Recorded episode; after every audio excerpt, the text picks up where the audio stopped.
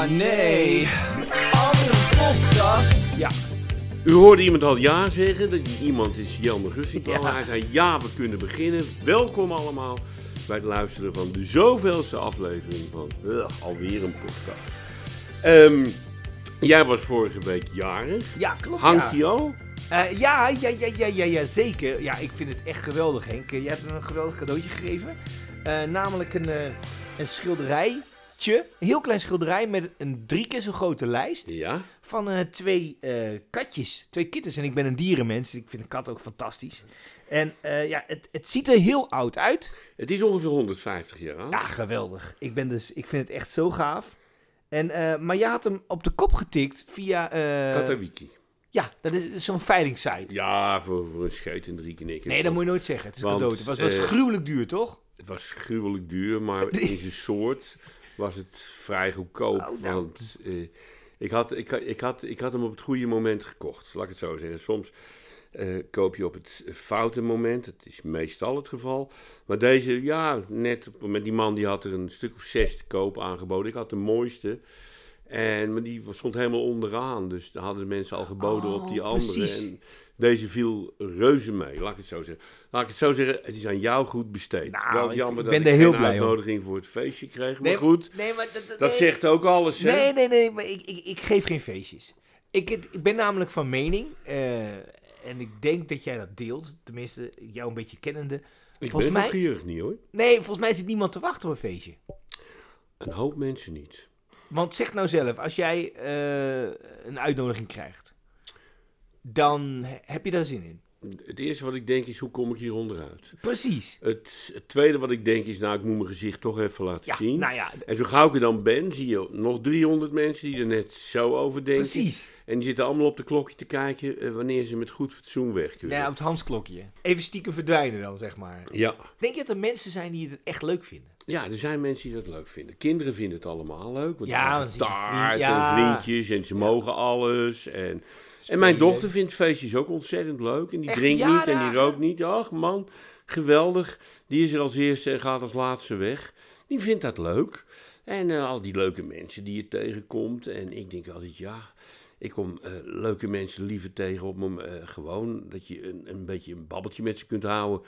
Want er zijn op verjaardag altijd te veel mensen. Nou, Dus met, met iedereen praat je tekort. En is het zo gaat met je, oh, gaat wel alles goed. En Nou, alles is al- wat te veel ja, gezegd, maar... En ik pak altijd de verkeerde. Oh god. Ja, want ik vind namelijk eh, bijna alle verhalen. Ik bedoel, ik vind, ik vind eigenlijk kun je met iedereen wel een interessant verhaal eh, beginnen. Nou, dus ik heb wat mensen in mijn familie waar dat niet mee mogelijk Nou ja, is. hoor. die tref ik dan altijd. Ja, Want dan, ja. dan ga ik daar eens iemand zitten en dan zeg ik, ja, wat doe je? En ik heb dus een keer op een feestje gehad, dus was er ook iemand daar. En ik denk, nou, ik ga eens beginnen eens een praatje. En dan gauw, gauw, wat doe je dan? Hè? Dat is Ja, dan dat is altijd- eerste wat je vraagt. En die was manager bij een HEMA. Oh god.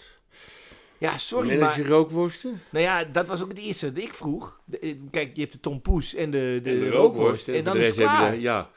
Ja, en Takkie. Takkie? Takkie het hondje. Van Jip en Janneke. Die kun je daar als knuffel krijgen. Oh, dat wist ik niet. Ja. En wist Maar- je dat... eh Hema, dat dat eh, gefloten is door Sander van Herk van het Goede Doel? Is dat... Ja, en die verdient er al 25 jaar zijn brood mee. In alle Hou op. HEMA's hoor jij altijd dat fluitje. Ja! En dat fluitje heeft hij gefloten. En eh, ooit, voor de HEMA, 25, 30 jaar geleden, die wouden een reclame. En eh, toen degene waar hij dat samen mee maakte, zei ja, het zou wel leuk zijn als er iemand er gewoon even een themaatje floot. Hij zegt, en ik floot wat, hij had nog nooit gefloten. En eh, het was gelijk goed. Hij zegt, en dat is opgestuurd, vonden ze geweldig. Hij zegt, en daar krijg ik al 25 jaar auteursrecht en geld van. Briljant. Ja, dus mogelijk, hè? Briljant. En elk jaar zegt hij, ja, het moet toch een keer weg, weet je. Ze moeten een keer vernieuwing Denk willen. Ja. Maar eh, dat willen ze niet, want iedereen kent, ja, behalve ik dus, die kent dat HEMA-fluitje. Ken jij het? ja, ja, ja. Maar, dan? ja, dat dat is altijd, als je een melodietje vraagt, dat is heel lastig. Is dat niet Ja, dat, Dat is zoiets, is het, altijd geloof ik. voordelig, toch? Ja, ik, zoiets is het, ja. Altijd ja. voordelig. Nou ja, het zou kunnen, ik luister nooit Of is het naar- kruidvat? Eh, Ja, ik, Of nou ja, Eh, ik ken het, zoiets. het HEMA-fluitje is wel bekend, ja. En Maar- Sander van Herk, goede doel. Hij is beroemde van zijn fluitje en met zijn gitaar speelt. Terwijl hij toch een van de drie grootste gitaristen is die Nederland ooit gekend heeft. Eh, en nog kent, want hij speelt nog steeds met de Ah, Nederpop briljant. Allstars. Maar ehm, eh, we hadden het over feestjes. Nou ja, en eh, over ja, mensen ik- tegenkomen. ja, Eh, dat vind ik dan wel weer leuk aan bijvoorbeeld als je iets... Nou ja, Katawiki, je hebt hem ook op moeten halen, of toch? hm? Die mensen die je dan tegenkomt. Ik zou je vertellen, die man waar ik dat, dat, dat schitterende kunstwerk van kocht, die, die woonde in Rotterdam, heel mooi op een dijk. Ontzettend aardige man, hele aardige vrouw ook, koffie. En die zegt dan, ben jij niet, eh, hoe heet je ook alweer? Nou, dat weet ik nog wel. En, jij zei- grapje, ja, Ja, ja, dat, ja, eh, ja. ik heb hem al honderd keer gemaakt. En, oh, van Bel, wat leuk zeg. Ja, nee, en dan, dan zingen ze twee, twee maten. En zeg, wat, wat doe jij? Ja, ik ben net met pensioen. Ik ben mijn leven lang pinda-inkoper geweest voor de haven van Rotterdam. Pinda inkopen. Ja, dat was ook mijn reactie. Pinda-inkoper. Ik zeg, wat moet ik me daarbij voorstellen? Hij zegt, nou, wij hebben een pinda-overslag. Hij zegt, dan komen er dus eh, eh, schepen vol met containers vol pinda's binnen voor de pindaverwerkende industrie. Vergeet niet, wij hebben, wij hebben Calvé met stukjes pinda zelf erin. lekker hoor. Oh, En, en al die andere merken. Wij, zijn ongelooflijk, wij zijn ongelofelijke pinda-eters in Nederland. Hij zegt, maar het achterland gebeurt dat ook. Hij zegt, ja, die pinda's die worden allemaal in, in Amerika en zo verbouwd. Hij zegt, en dan eh, ga ik naar een grote pinda eh, eh, groothandel of producent toe. Hij zegt bijvoorbeeld, ik ben wel eens geweest bij eh, de boer van de oud-president Jimmy Carter. Dat was pindaboer in Amerika, een hele grote. Hij zegt, ontzettend leuke man. En dan, eh, aan, vlak voordat ze pindaoogst kwam, dan zei hij tegen die man, maar luister, als je nou je hele pindaoogst laat verschepen naar, eh, naar Europa, dan gaat het toch al vaak heen, hè, dan krijg je daar meer voor dan in Amerika, zelfs met de vrachtkosten erbij. Hij zegt, dan moet je natuurlijk een tijdje opslaan. Nou, wij hebben een pindaopslag. Ik zeg maar, daar moeten ze toch voor betalen? Zeg, ja, dat is onze winst. Hij zegt, dat kost dan, ik zeg maar wat, eh, eh, per duizend kilo eh, een euro per kwartaal. Ja, Hij precies. zegt, hè, totdat het weg is, door de, naar de fabrieken toe. Hij zegt, nou ja, als je, als je miljoenen kilo's hebt staan. Maar zij kopen niet in. Nee, Alleen maar, alleen zij, maar doen alleen maar de, zij doen alleen maar de overslag. Hij zegt, en wij hebben tientallen miljoen. We hebben een speciale pinda-overslag. Hij zegt, nou, dan komt, eh, dan komt de duivens weer, die hebben eh 10 miljoen kilo pinda's nodig. Hij zegt, en wij kopen dus de, de, de overslag van de pinda's, gaat ook op kwaliteit. En eh, nou, dat kunnen mensen dan, eh, bedrijven dus, kopen voor in de chocola of in de Snickers, weet ik waar allemaal pinda's in zitten. Ja, nou ja, je had vroeger bij Zaandam had je, de, de, de, de, daar heb ik een tijdje gewoond, daar rook je altijd eh, verbrande pindasoep, zei ik. Dat was een beetje een soort Ja, ja. gek luchtje, want daar zit natuurlijk de verkade Ja. fabriek. Oh ja, wij, maken, wij, wij worden niet gesponsord, maken geen reclame. Maar van alle chocola, van de bruine, de donkere chocola, mag ik dat nog zeggen? Ja, dit is, donker, is zwarte, chocola, ja, zwarte, zeggen. zwarte chocola is, eh, vind ik die van Verkade toch nog steeds Ook de melk. Ja, dat kan ik niet beoordelen. Ja, ik vind ook de melk. ik- je hebt eh, bijvoorbeeld eh, van die hippe merken, zoals Stony Chocolonely. Ja, Lonely, ja, hè? Chocolonely. oh, ja, Ja, dat is, Ja, dat is belangrijk. Eh, die, die- maar de, het is, vind ik een beetje te zoet. En ik vind, nou, de verkade blijft het lekkerst. Ja, ik vind hem ook het lekkerste. Ik heb ze allemaal geproefd. Ik vind linten ook Oh, heerlijk. en, eh, heerlijk. Ja, Ja, eh, zelfs, zelfs, zelfs, zelfs het huismerk van de, van de Lidl is Die heerlijk. is ook heerlijk. Maar dat, vind- zou, dat zou wel vast slaven cacao zijn. Ja, maar dat is het leuke. Ze hebben nu allerlei regels gemaakt in Nederland dat eh, traceerbaar moet zijn van welke verbouwende boer de, eh, de cacao vandaan, bonen, hè? Ja, zijn ja dat er geen slaven cacao Ja, tussen geen slaven. Nou, dat is heel leuk gezegd natuurlijk, maar dat is ook vrijwel onmogelijk. Omdat je ook veel cacao betrekt uit landen waar je geen, niet één boer een stukje land heeft, maar er een soortement ja, vrij land is. Waar bomen op staan en met z'n allen plukken ze daar dan wat dingen af. Maar dat land is van niemand. Heb je in Afrika veel en dan groeit gewoon, eh dan groeit van alles. Ja, en, en mensen die gaan, er dan, die gaan er dan hout sprokkelen, maar die gaan ook cacao bonen. Dus het is, en dat doen ze met z'n allen, vaak kleine collectiefjes. En het is dus heel moeilijk na te gaan wie dan de eigenaar is van die cacaobonen. En of die mensen die dat eraf gehaald hebben goed behandeld zijn. Ze hebben, wel eens een, ze hebben wel eens een onderzoek gedaan naar Tony Chocoloni. En bleek ook niet waar te maken te zijn dat dat slaafvrije cacao is. Want zo werken die producenten, allemaal heel kleine boertjes, Ja. weet je. In ontwikkelingslanden, dat mag je ook niet meer zeggen. Er zijn landen met ontwikkelingsmogelijkheden. Maar er zijn mensen die natuurlijk gruwelijk uitgebuit worden. En blij zijn dat ze wat te eten hebben. Wist jij trouwens dat die boeren ook helemaal geen chocola kennen? Nee, dat eh, wist ik niet. Die boeren die plukken dus cacaobonen en die, die verkopen dat aan nou, eh, westerse landen. Maar die weten helemaal niet wat er met die bonen gebeurt. Oh, En ik zag die, die, een, een documentaire een keer over die industrie. Dan kwamen ze dus bij die boeren met een reep chocola. En die hadden nog nooit chocola gehad. Krijg nou wat. En die vonden het heerlijk, maar die zeiden echt, nou, die moesten, ja, die zat echt zo van, dus dit, dit is wat wij, die hadden geen idee. Ja, dat, ja ik, ik, weet ook, ik weet ook niet wat ze met die bonen uitspoken. Het, het komt uit Zuid-Amerika trouwens. Hè. Oorspronkelijk. Oorspronkelijk, ja. De Azteken die, eh, die maakten chocolademelk. En, eh, en chocola ook, heel anders. En in Zuid-Amerikaanse recepten heb je ook heel vaak dat er chocola in zit. Hè? Ja, in de, boef bourguignon, maar dan met chocola. ja, en in de, in de, bij de Mexicaanse Ja, eh, ja. keuken, in de, in de. Ja, ja, ja want daar, daar, komt, daar, daar komt het oorspronkelijk vandaan. Ja. En eh, eh, ja, dat is dan eh, dankzij de, de, de, de globalisering zijn, zijn die, die bomen dan in de hele wereld overgegaan en geplant in landen waar westerse eh, koloniale mogelijkheden belangen hadden. Zoals bijvoorbeeld eh, ook het pepertje. Hè, wij denken, oeh, Ja. pepertje, Chinees, Ja, ja. heet. Komt allemaal uit Zuid-Amerika. Dus Aardappels. aardappels in Nederland komen ook uit Zuid-Amerika. We zouden zeggen van de rubberbomen. De rubberplantages in Zuidoost-Azië zijn allemaal geplant.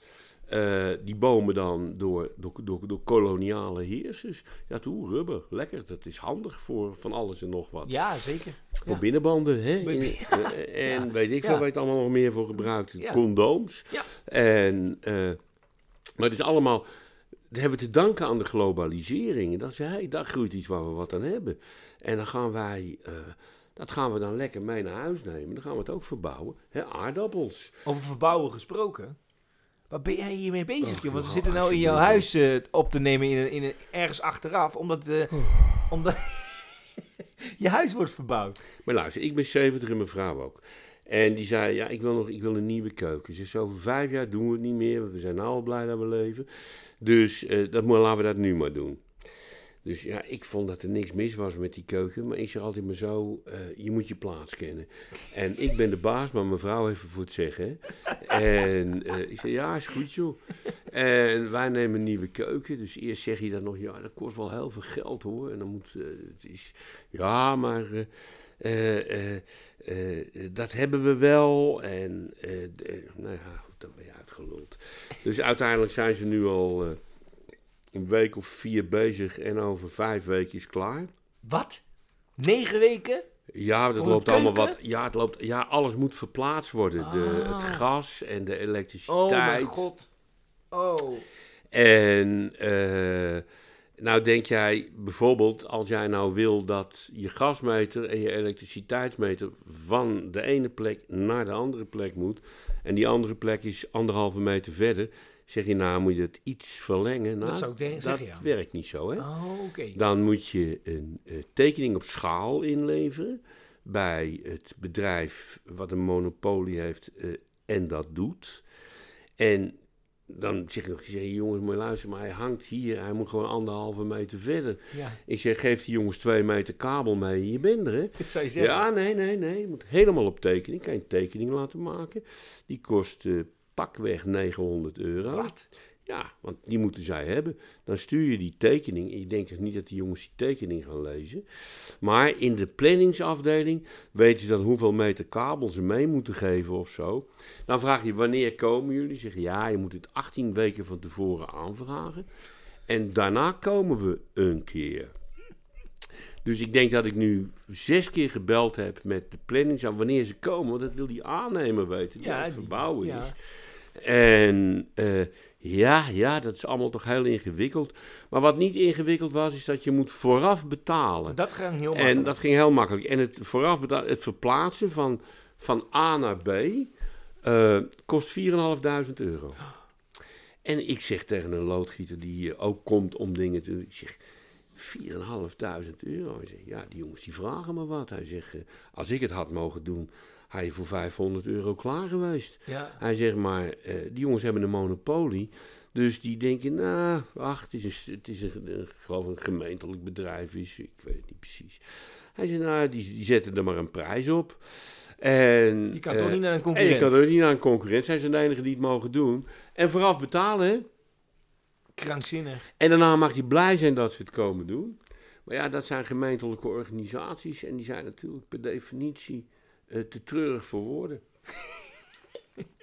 Heb je wel eens bij het UWV? Hè, dat is eh, Ja. heel belangrijk, hè? Ja. Gelukkig Gelukkig ben ik daar niet, Ja, dat, dat- nooit geweest.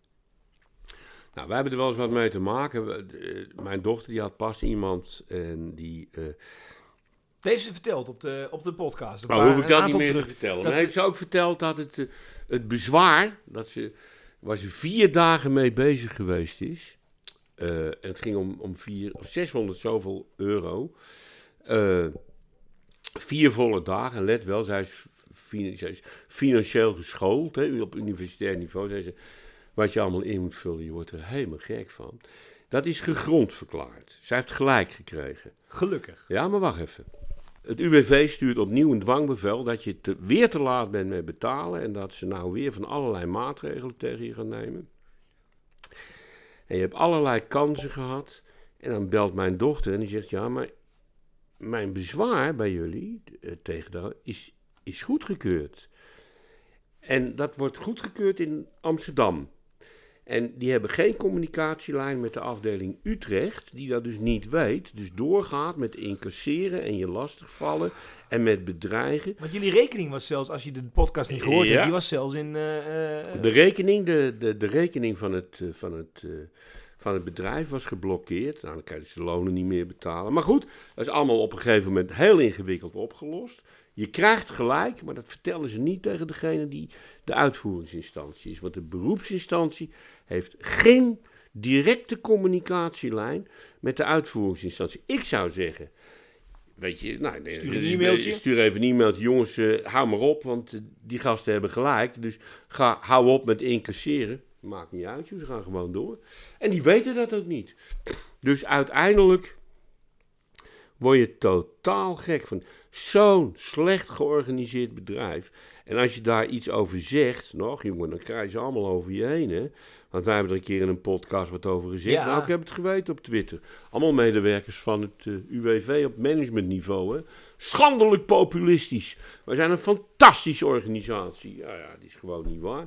Ik heb. eh, UWV gaat toch ook over de uitkeringen? ja, volgens mij Ja, ja. dus daar heb ik nog een leuke anekdote. Twintig jaar geleden ruim werd ik ontslagen bij de VARA. Want ik kende meneer Fortuyn en daardoor was ik een half fascist. En die hoorde niet meer voor de, voor de, voor de VARA te Is dat de reden dat je ontslagen bent bij de VARA? Eigenlijk wel. Het heet anders, maar... maar je was- bent echt ontslagen. Ja, mijn contract wordt niet verlengd na Ja. 22 jaar. Let wel, twee jaar daarvoor had ik ongevraagd een loyaliteitsloonsverhoging van 5% gekregen. Omdat ik altijd trouw was, ook als ik ergens anders meer kon verdienen. Maar ik voelde me wel thuis bij de VARA. En ik was eens ziek geweest, toen waren ze heel goed voor me geweest. En, eh, maar goed, dat hield allemaal op toen ik Fortuyn kende. En, eh, en wel enige sympathie voor hem had. Ik vond hem aan de andere kant ook soms een beetje een rare man. Maar hij zei toch wel dingen die, die vaak heel verstandig waren. En heel links waren. Maar dat mag je ook niet zeggen, want hij was nou helemaal rechts. Eh, maar goed, hoe het ook zij. eh, dat was eigenlijk de reden om het contract niet te verlengen. En toen, toen dacht ik, nou ja, ik ga de WW in. Dat mag, hè? Ja, Na ja, ja. 22 jaar. eh, maar dat werd geweigerd, want ik was vrijwillig, had ik mijn ontslag genomen. De voorzitter van de, van de, van de UWV afdeling Utrecht was een P van de A trouwens, die in de Utrechtse gemeenteraad zat, wat eigenlijk verboden is om bij een ambtelijke in- eh, organisatie in de eigen stad te werken. Maar ach, weet je, eh, eh, dat ging allemaal nogal makkelijk. Dus ik kreeg een brief dat het schande was dat ik een uitkering aanvroeg, want ik was er toch zelf mee akkoord gegaan met mijn ontslag. Let wel, ik, had een, duizenden euro's besteed aan een jurist om dat ontslag aan te vechten. Ik heb het niet gewonnen, maar dat doe je niet omdat je ermee akkoord gaat. Maar goed, Een jaar later, eh eh, Jensje, op de een of andere manier altijd een fan van me geweest. En Rob Stennis, die vragen of ik bij eh, Jorin kon werken. Daar werk ik ook twee jaar, samen met jou. Ja, dat is leuk. En, en dat werd op een gegeven moment overgenomen. En de dag daarna liep mijn contract af. En daar wij het meest succesvolle programma hadden van Jorin, het is niet anders toch? Nee, dan... Best beluisterde programma, Ja, ja. werd ik op staande voet ontslagen. Dus ik moest daar bij iemand, ja, wij gaan uw contract niet verlengen, want dat past helemaal niet. Eh, nou, Dus dan- de SBS was dat toen. ja, dat en let, Talpa. let, let wel, daarna ging het een stuk slechter met die zender. Maar dat is zijde. Maar ik dacht, wacht even, ik ga een uitkering aanvragen. Ik werkte er precies lang genoeg, dus ik een uitkering aanvragen. Dus ik kom daar bij dat UWV. Ik het ging eigenlijk niet zozeer om het kijken hoe dat werkt. Nou, je wordt er als een hond behandeld. Je moet dan een intakegesprek hebben, wat je allemaal kan. En ik zei, nou ja, ik ben dus eh, muzikant en dat doe ik nog, maar ik werkte ook bij de radio. En ik zou best een, een werkje bij de radio, ja, ja, ja. En wat deed u daar? Nou, dat leg je allemaal uit. En dan moet je nog een keer een gesprek. En dan krijg je een, eh, een coach. Oh god. Ja, ik, had je toen ook al coaches. ja, ik kreeg een coach, Ja. een sollicitatiecoach. Daar moest ik dan komen.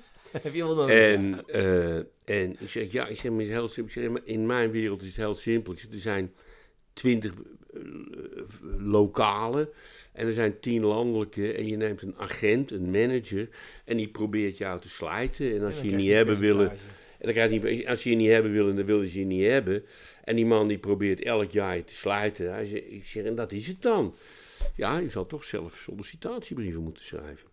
Ik zeg, ja, ik zeg, dat kan ik wel doen. Ik zeg, maar... Ik zeg, zo werkt het systeem niet. Ik zeg, dit gaat via, via agenten. Dat is een soort tussenhandelaren. Zoals je ook voetbalmakelaars hebt, heb je ook disjockeymakelaars. Daar hebben wij niks mee te maken. U bent verplicht om twee keer per maand een brief te versturen. Ik zeg, ja, maar dat is toch... Anders krijgt u geen uitkering. En echt ook zo'n heel boos naar je kijken. Je, nou ja, ik, ik flans een briefje in elkaar. Dus ik flans een briefje in elkaar. Ik eh, stuur er keurig twee per maand bij op. Stuur daar een briefje achteraan, direct in dezelfde envelop. Ik moet dit doen van, van het UWV. Ik weet wel dat het zo niet werkt, maar ik ben verplicht dat te doen. Dus doe met die brief wat u goed lijkt. Maar mocht u toevallig nog een ruimte, oh, weet je, je maakt van wel, wie heb je allemaal een brief gestuurd? Ah, de, de, de, de Wat? tros, De- eh, oh, de- wel- allemaal. En dat deed dan elke twee maanden. Dan krijg je dus nooit antwoord op. Nee, nee. En eh, die moet je dan laten zien. En toen kwam daar, en op een gegeven moment zegt die vrouw tegen me, ja, u krijgt zelfs nooit antwoord. Weet u, ik ga u een cursus brieven schrijven geven. Ik zeg, pardon? Nou, u schrijft natuurlijk geen goede brieven. U kunt geen brieven schrijven. Dus ik ben nog zo onbeschaafd. Dan zeg ik, mevrouw, ik ben van beroep. Schrijf ik columns, liedjes. Ik heb wel eens een enkel klein boekje geschreven. Eh, ik zeg, ik ben eigenlijk schrijver van beroep. Nederlandstalig schrijver. Ik zeg, en geloof me, ik kan wel een brief schrijven. Nee, dat kunt u niet. En u bent nu verplicht een eh, cursus bij mij te gaan volgen. En ik vond het zo leuk. Ik denk, ja, dat vind, ik- dat vind ik wel lachen. Ja, Dus tuurlijk. ik, ik daar op een middag heen en dan zit je bij die vrouw, die kijkt je heel streng aan. Hoe begin je een brief? Ik zeg, nou even denken. Geachte heer, mevrouw, of ge- geachte L. eh, Ik zeg, ja, ik zeg, ja. Of lieve? Ik zeg, ik, ik heb geen idee. Je begint om linksboven te zetten wie jij bent. Zeg, oh, linksboven. Zeg, maar kan, mag dat niet rechtsboven? Linksboven. En dan rechtsboven de datum. Ik zeg, oh, nou ja, oké. En, eh, en dan begin je met een ontwapenende zin van... Ik las met genoegen uw advertentie. Ik zeg, ja, maar als er nou geen advertentie was... Dan zeg je van... eh, dan zeg je van... eh, eh, ik heb geen advertentie gezien, maar nou, in ieder geval, ze ging maar vertellen wat ik dan moest schrijven. Bijvoorbeeld van, eh, voor het geval wie iemand zoekt, weet je wel. Ze zei, en dan eh, ga je dus uitleggen wat je allemaal gedaan hebt en wat je allemaal kunt. Ik zeg, nou ja, ik zeg, dat is, dat is prima, zeg, dat wil ik allemaal wel doen. Dus ik schrijf zo'n briefje, maar ik was heel kort. En ik verwees ook naar het, de archieven van, eh, van de NOS, waar allerlei radioprogramma's van mij in zitten. Van wilt u horen wat ik kan? Dat en dat is, eh, daar moet u wezen. Ja, maar zo gaat het niet. En dan moest ik terugkomen en op een gegeven moment zeg ik tegen die mevrouw, ik zeg mevrouw, ik zeg, zullen we nou eens een wedstrijdje doen? Ik zeg, we schrijven nu een brief dat jij wil, wil generaal worden bij het Nederlandse leger en ik wil generaal bij het Nederlandse leger worden. Ik zeg, wie hem het eerste af heeft, wie het beste geschreven heeft. We vragen aan vijf collega's wat de beste brief is. ik zeg, en ik zet er duizend euro op. Ze zegt, duizend? Heb je zoveel geld? Ik zeg, ik heb, ik zeg, dat heb ik ja. Ik zeg, als jij dat nou ook doet, ik zeg, zijn we eruit. Toen kreeg ik, na een maand, kreeg ik een, een brief waarin stond dat eh, ik niet langer verplicht was deze cursus te volgen. En die brief van, die, van haar heb je nooit Ja, gezien? nee, die heeft ze natuurlijk nooit gemaakt. Nee. En ik heb hem ook niet gemaakt, want ze was heel boos. Ze stuurde me weg. Zegt ze, "D- twijfelt u aan mijn competentie? Ik zeg, nou mevrouw, ik twijfel niet aan uw competentie, maar u twijfelt aan de mijne. Ik zeg, u denkt dat ik geen brief kan schrijven. Ik zeg, of u het kan, weet ik niet, want ik heb er nooit een van u gelezen.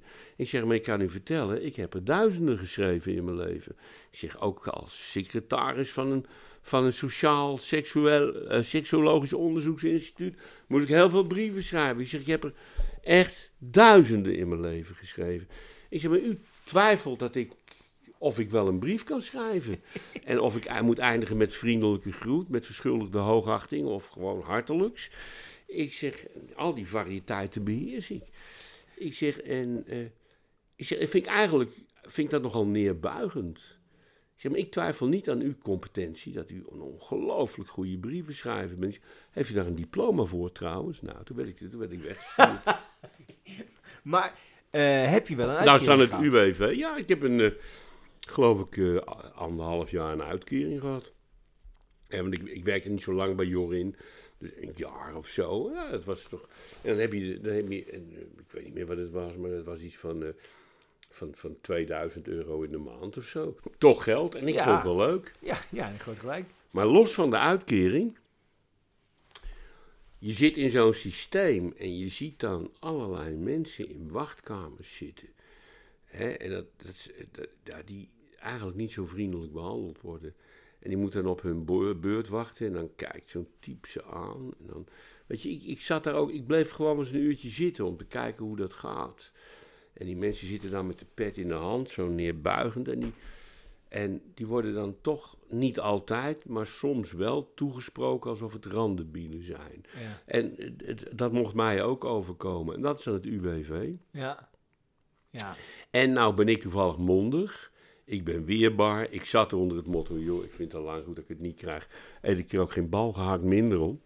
Ik vond het ook vooral interessant.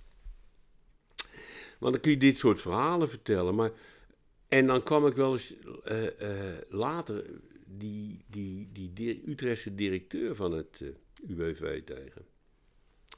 En zei ik tegen hem, jongen, ik zeg, dat kan je toch beter organiseren? Ja, maar wij hebben regels en daar houden wij ons aan. En, en dat gaat altijd heel goed en jij liggen altijd dwars. Ik zeg, maar als, ik nou, als jij nou in mijn plaats was en ik zou tegen jou, en ze zou tegen jou zeggen, joh, jij hebt weliswaar jaren in de gemeenteraad gezeten, je bent eh, directeur van het UWV, maar ga jij nou maar eens leren om een briefje te schrijven? Ik zeg, hoe zou je dat vinden? Nou, dat, eh, daar kan je wat van opsteken. Ik zeg, nou, zo zat ik er ook in. Die denk ik, klaar, weet je. Dat, dat soort debielen, het is echt. Maar dat zijn mensen die verdienen veel geld. Dat zijn organisaties, daar wordt, wordt, wordt fortuinen in gepompt. En het presteert helemaal niks. Hè. ja. Maar hoe En- zou je dat dan kunnen Nou, kijk, oplossen? Nou, dat kan ik niet. Daar ben ik niet goed genoeg voor. maar ja, nee, jij niet, maar hoe zouden ze het op kunnen Nou, soms Gewoon afbreken kun je dat. Ja, maar dat kan nooit in Nederland. Dat vergeten mensen altijd.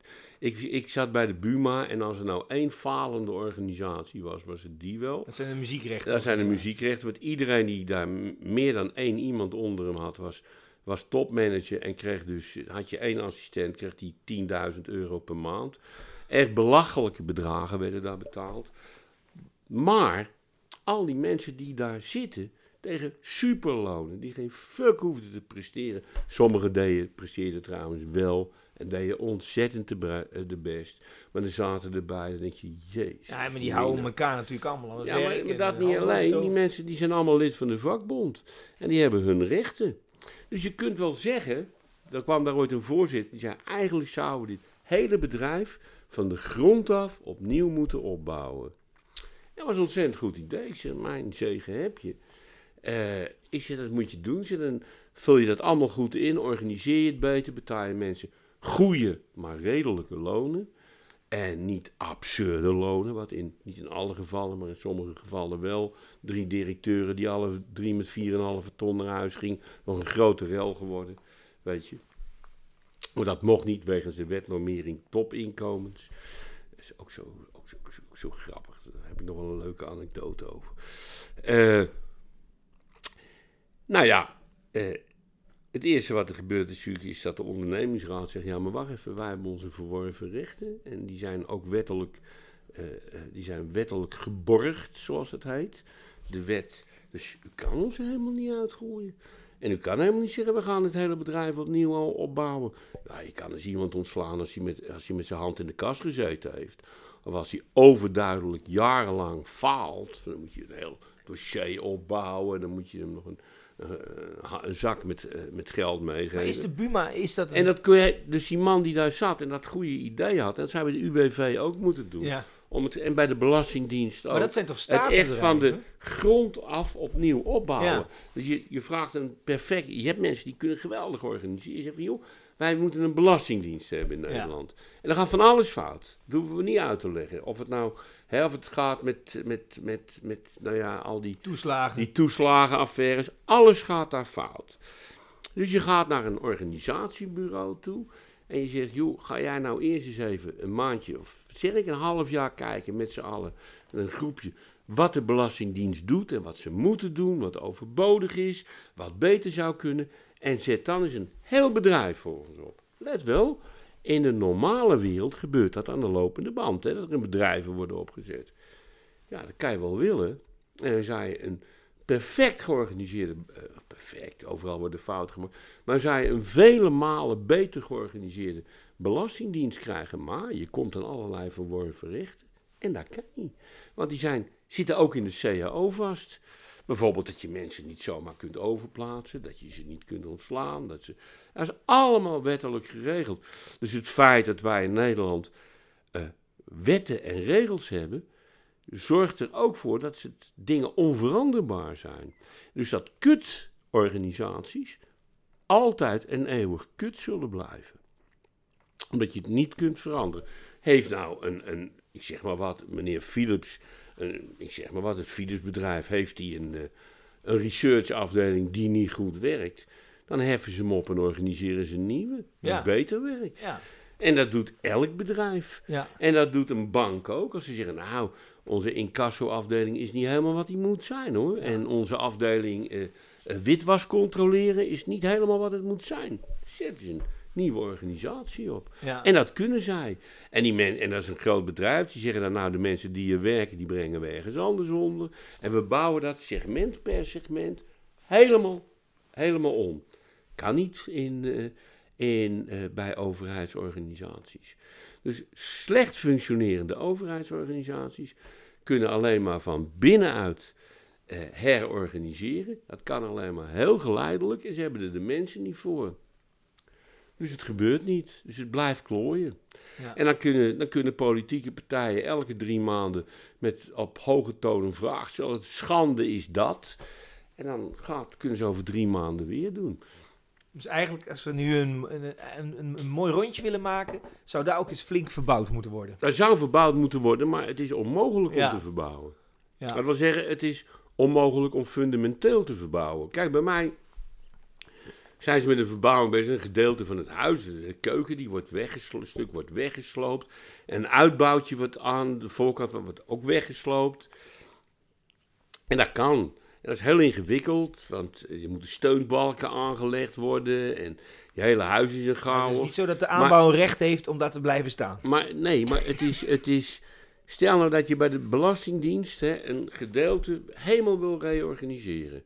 Dan zul je toch, zolang men daar met die reorganisatie bezig is, eh, de oude organisatie ook moeten laten functioneren. Anders gebeurt niks. Ja. Dus dan moet je naast iets wat bestaat ook iets opzetten. Nou, dat kan dus niet. Dat kunnen ze niet betalen. Hebben ze het geld niet voor. Dus wat ze doen is eh, per, het proces van wat heet permanente verandering. Er worden permanent coaches en, en onderzoekers ingehuurd om intern wat te veranderen. Wat in de regel betekent dat er wat regels bij komen. Wat in de regel betekent dat het allemaal nog wat moeizamer gaat. Wat Dat is een- de wet van de uitdijende eh, eh, overheidsorganisatie. Hè? Uitdijende ambtenarenapparaat. Elke ambtenaar heeft een neiging, gewoon een socio- sociologische wet, om ervoor te zorgen dat, die, dat er twee bij komen. Dus dat ambtenarenapparaat groeit maar, groeit maar. De regels groeien en groeien maar. Ik heb ooit, toen ik net de politiek uit was, een keer voorgesteld om eh, het bomenplantprincipe in de politiek toe te passen. Je weet, voor elke boom die er eh, gekapt wordt, moeten er twee teruggeplant worden. Dat is een regel hè, in Nederland. En waarom is dat zo? Het is, nou, je gaat een hele mooie oude eik, ik zeg maar wat, die kap je. En dan moeten er ergens twee jonge eikjes neergezet worden, want één wordt er niet oud. Die waait om, of die gaat dood. Of, eh, maar dan heb je in ieder geval de hoeveelheid bomen die je hebt, hou je in stand. En eigenlijk breid je, als het goed gaat, ook allemaal een beetje uit. Nou, toen had ik een heel simpele regel bedacht. Daar heb ik alle politieke partijen in Nederland een brief over geschreven. Ik zeg, dat is het principe van Henk. Voor elke wet die je aanneemt die organisatorische gevolgen heeft, schaf je er twee af. Ja, omgedraaid, zeg maar. Je draait het om. Want er zijn natuurlijk heel veel nutteloze wetten. Die ook niet gehandhaafd worden. Weet je, er zijn, in, in Nederland zijn er geloof ik 150.000 wetten en verordeningen. om het land eh, eh, eh, te organiseren. In Engeland, waar ik ja, toevallig eens, een programma over zie, hebben ze de 40.000. En het land is niet slechter georganiseerd dan Nederland. Maar het is gewoon minder. Heel veel dor hout, zal ik maar zeggen, hebben ze gekapt.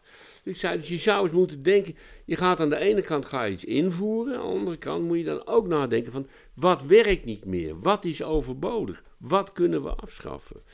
En ik heb van geen enkele partij ooit een briefje gehad op, eh, want ik zat bijna, op GroenLinks na.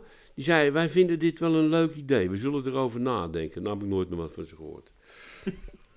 Nou ja, ik, dit klinkt Maar wel het een- is, het Ja. is, want zo kan je van allerlei nutteloze regels en verordeningen afkomen. Maar dat zou je dus eigenlijk met ambtenaren moeten doen. Als er een ambtenaar bij komt, moeten er twee weg. Ja, maar dat kan dus niet zo. Nee, dat weet ik. Maar dat je? dus... Dat zijn, dat zijn, dat zijn cao's, Ja. eh, interne regelingen, en die zijn allemaal contractueel vastgelegd. En daar kun je dus niet. Dus het ambtelijk apparaat hervormen is onbegonnen werk. Dat kun je, wat dan heet piecemeal engineeren. Stukje voor stukje kun je dat veranderen, maar alleen maar met, met tegenwerking. Ik ken iemand die werkt als organisatiedeskundige en die wordt dan ingevlogen bij een bedrijf waar alles misloopt, wat er veranderd moet worden. Hij zegt, nou ja, zo ga je het woord veranderingen, zei hij tegen mij, laat vallen. En dan word je voor ingehuurd. Wat moet ik veranderen? Nou, kan ik een rapport schrijven? Hij zegt maar, dat ga je dan bespreken met een van de negen directeuren die ze hebben. En er staat bijvoorbeeld in dat er zes directeuren uit kunnen. Hij zegt, nou ja, op dat moment weet je dat dit, dit rapport is voor de laag geschreven. Ja, ja, ja. Hij zegt, en dat is altijd in elke slechte organisatie zijn er te veel managers, te veel organisatie, te weinig handen. Hè, je ziet daar wel eens van die spotprenten over. Hè. Dan zie je negen mensen. De een, eh, iemand is in Kuiland graven en de ene is coördinator kuilengraven. De tweede is kuilengraven en de derde is... Hè, en, dan is en dan is er eentje, die heet dan Piet... En die werkt dan. Er staan dan acht mensen omheen. En dan moet er bezuinigd worden, dan moet Piet eruit. ja, ja. Dat is. eh Helaas wij barsten natuurlijk van, van bullshit jobs. Ja. En op het moment dat je het woord laat vallen, weet je dat je reacties krijgt dat die niet bestaan. Weet je, al die coaches die je hebt, al die mensen waar je mee te maken krijgt in je leven, waarvan je denkt, Jezus Mina, wat, wat doe jij in Gods naam voor je brood? Het is volkomen overbodig wat je doet.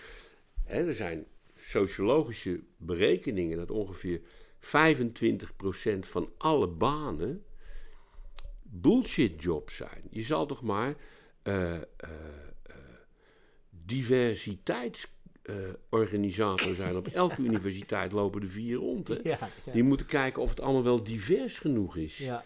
En wat, ja, en wat loop je dan te doen? Ik, niemand heeft enig idee. Als er dan een nieuwe professor moet worden aangenomen, zeg je, het is misschien wel verstandig om ook eens aan een donkere te denken. Ja, en eh, dus die mensen doen allemaal volstrekt nutteloos werk, krijgen daar heel veel voor betaald. Net als de eh, gemeente Utrecht. Die heeft 250 communicatiemedewerkers. En het eerste wat een communicatiemedewerker leert op de communicatiemedewerkerschool is dat hij eh, iemand moet inhuren die volgens zijn instructies de, communica- de communicatie gaat beoefenen. Dus een briefje schrijft. Snap je? Ja. Dus het dijt ook maar uit. Toen ik in de gemeenteraad zat, hadden ze 100 communicatiemedewerkers. En ik weet nog goed dat ik ooit iets voorstelde. Ik zei, wat, wat je, elke wethouder had er vijf. Wat? Ja, vijf communicatiemedewerkers. Wat ze doen, mag God weten. Ik nou, wat we nou eens doen, is vooruit, je mag er één houden. En die andere vier, die, eh, die laten wij, oh, dat, dat, daar maakte ik vrienden mee. Ik zeg, eh, die laten we de straten vegen. Een groot tekort aan straatvegers. Ik zeg, en we geven ze de ruimte om elke dag binnen dat veegproces twee uurtjes met de mensen te praten. Zo, van wat er zo in zo'n buurt speelt. En dat één keer per week een middag lang terug te koppelen naar de, de beleidsmakers. Ik zeg dus dan veeg je de straten, je communiceert met de mensen en je koppelt dat terug. Nou, dat was een fascistoïde idee zeg. dat was, dat was toe, echt letterlijk hè, dat was toegepast fascisme. En ik zei, nou ja, je doet niks nuttigs, je bent nergens van op. Want als je wat moet doen, huur je er iemand voor in. Eh, als je, heb je ooit een brief van de gemeente gehad? Ja, ik, krijg, ja, ja. ik krijg er zes per week Ja. dat ze ergens bezig zijn om in de straat wat om te leggen. En dan pagina's wartaal. Hè? En, eh, en dat je, waar je in bezwaar kunt gaan. Nou, het is allemaal al besloten, dus je kunt je, kunt je dat. eh, eh, je, je, je kunt dat beter maar vermijden om in bezwaar te gaan. Nou ja, en het zit maar brieven rond te pompen. En die niemand, als ik er een krijg, gaan ze tegenwoordig. Soms lees ik er een voor de gein. En een paar keer heb ik gedacht, nou, wat staat er nou, hè? We het toch over brieven schrijven hebben. Wat is nou de boodschap? De boodschap is tussen eh 8 en 12 maart zal die en die straat eh, eh, afgesloten worden voor werkzaamheden en omleidingen. Twee pagina's. Dan schreef ik een briefje terug. Zeg, ik, als je nou de briefjes opnieuw stuurt en zegt op die en die da- data is die en die straat afgesloten en zal met borden aangegeven worden hoe je toch van A naar B of van B naar A kunt. Dus heb je alles gezegd. Ja. En eh, nee, want er staat bij, dit is als gevolg van allerlei inspraakprocedures, waarbij mensen vonden dat het noodzakelijk was het aantal parkeerplaatsen eh, te verminderen. Wat ook in lijn is met het gemeentebeleid dat op 26 april 1994 besloot om in deze wijk het aantal parkeerplaatsen terug te brengen van 614 naar 523. Daar, is, daar zijn vier inspraakrondes. Dat wordt allemaal uitgelegd. En dat interesseert geen hond. het enige wat je wil weten is... Waar, waar nou, kan ik die, parkeren? straat, kan, die straat kan ik dan niet door. Ja. Maar weet je, soms leg je. Dat soort jongens hebben niks te doen. Dus die gaan alles uitleggen. Ja, die je- gaan dan al die rapporten en die vergaderingen erbij. Die zijn met zo'n briefje dan een week bezig. Snap je? Terwijl ik schrijf hem in vijf minuten. Ja. Maar ik kan het dan ook niet. Nee, ik moet ervoor gecoacht worden. Ah nee. Andere podcast.